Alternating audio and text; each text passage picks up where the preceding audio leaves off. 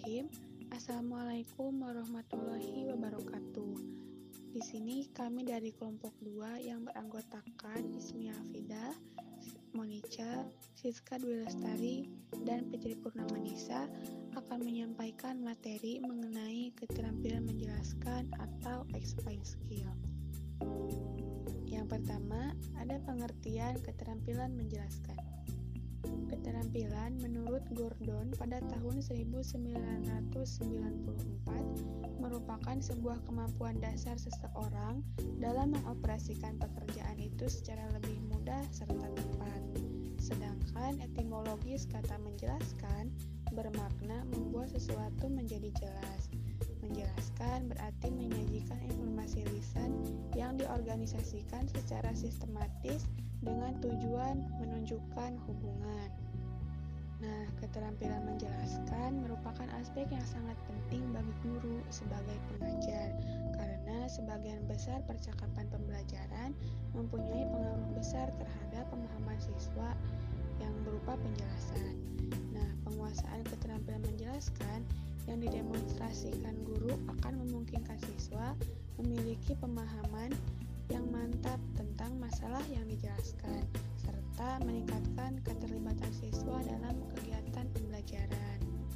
Selain itu, pemberian penjelasan merupakan salah satu aspek yang sangat penting dari kegiatan guru dalam interaksinya dengan siswa di dalam kelas.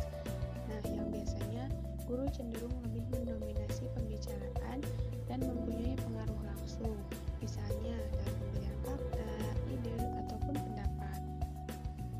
Oleh sebab itu, hal ini haruslah dibenahi untuk diingatkan keefektifannya agar tercapai hasil yang optimal dari penjelasan dan pembicaraan guru tersebut, dan sehingga bermakna bagi murid. Nah, seorang guru harus dapat menjelaskan berbagai hal kepada peserta didiknya. Misalnya, penjelasan yang disampaikan harus sesuai dengan tingkat kemampuan berpikir peserta didik. Misalnya, guru akan guru akan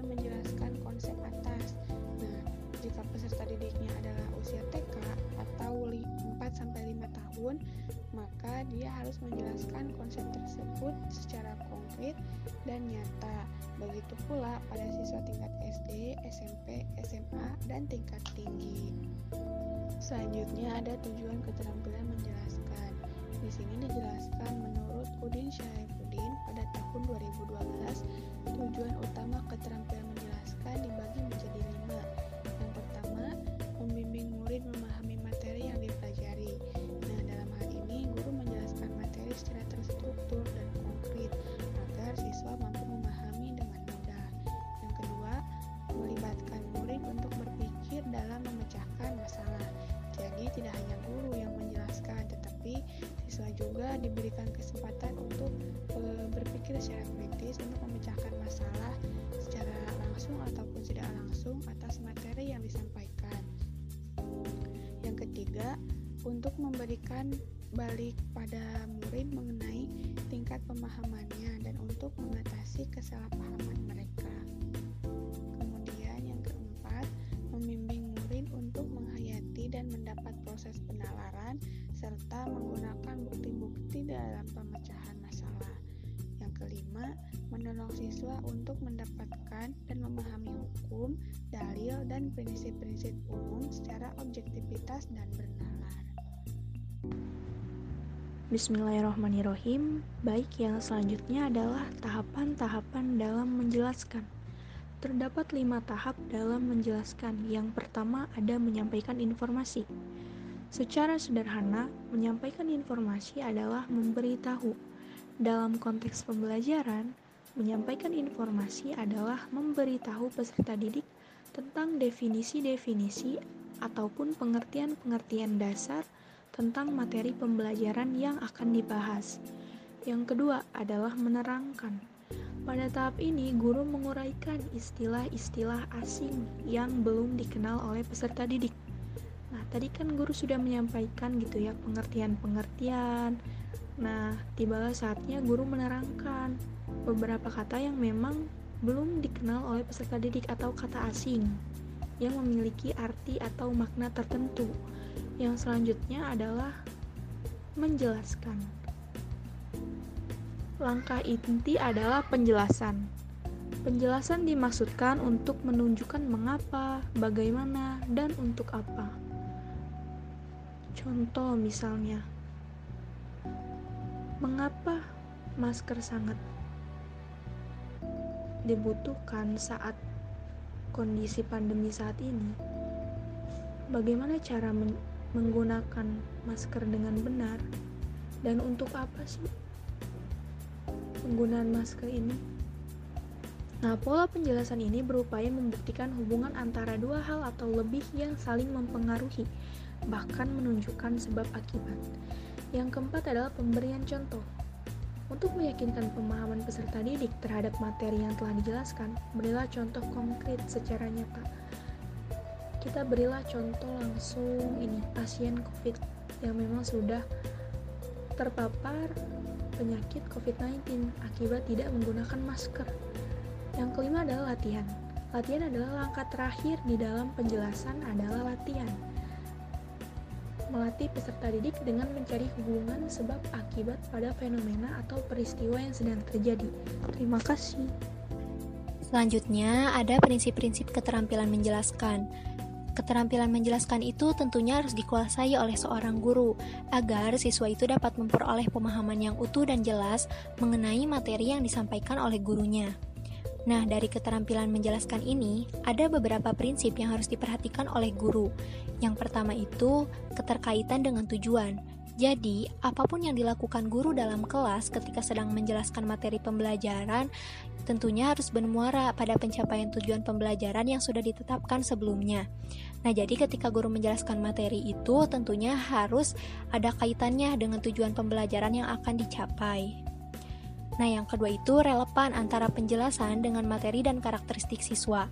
Materi yang dijelaskan oleh guru itu tentunya harus sesuai dengan karakteristik peserta didik, baik itu dari tingkat usia, tugas perkembangan, tingkat kesukaran, dan sebagainya. Nah, bisa dicontohkan ketika seorang guru sedang mengajar pada anak kelas 1 SD dan pada anak kelas 6 SD. Itu pasti akan berbeda. Bisa dilihat dari tingkat usia yang sudah pasti berbeda, tugas perkembangan, dan tingkat kesukaran.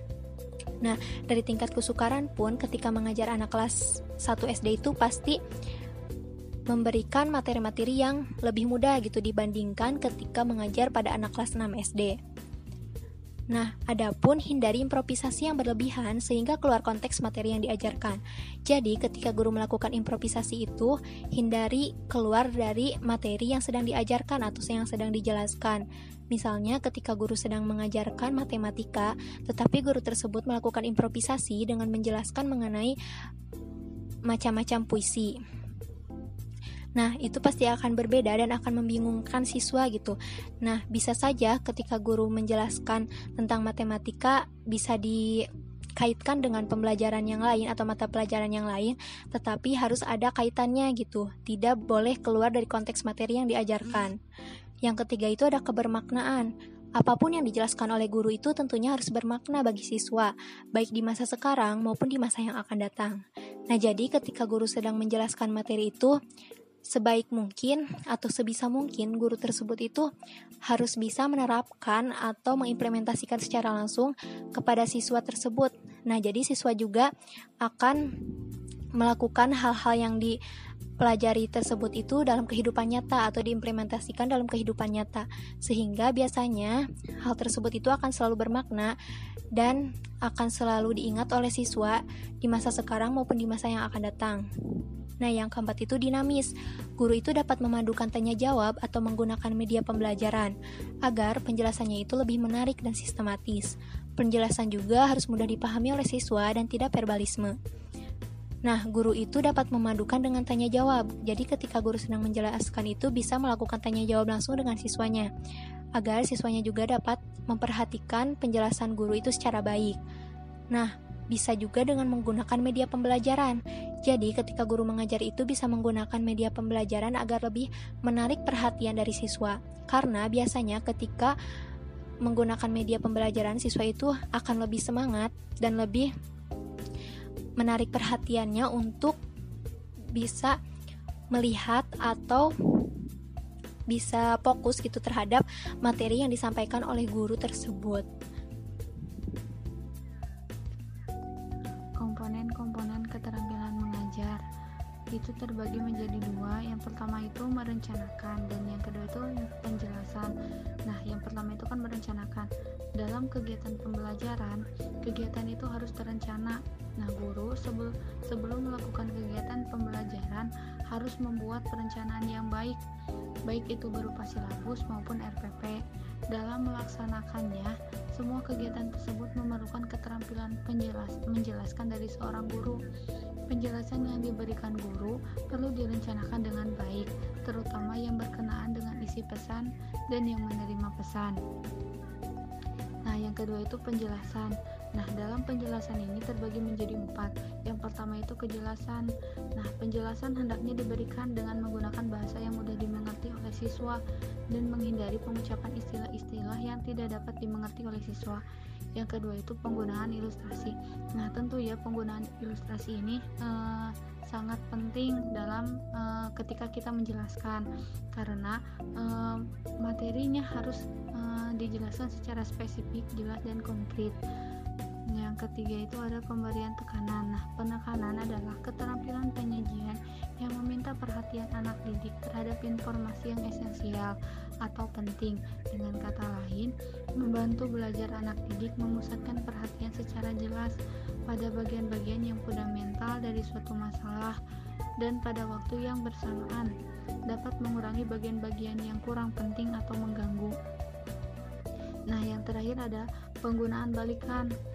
Nah, guru hendaknya memberikan kesempatan pada siswa untuk menunjukkan menunjukkan pemahamannya, keraguan atau ketidakmengertiannya ketika uh, guru menjelaskan uh, materi tersebut. Nah, berdasarkan balikan tersebut, guru perlu melakukan penyesuaian dalam penyajiannya, misal kecepatannya, memberi contoh tambahan, atau mengulangi kembali hal-hal yang penting. Nah, sekian uh, penjelasan dari saya. Assalamualaikum warahmatullahi wabarakatuh. Sekian materi yang dapat kami sampaikan. Terima kasih dan mohon maaf atas kesalahan dan kekurangannya. Wassalamualaikum warahmatullahi wabarakatuh.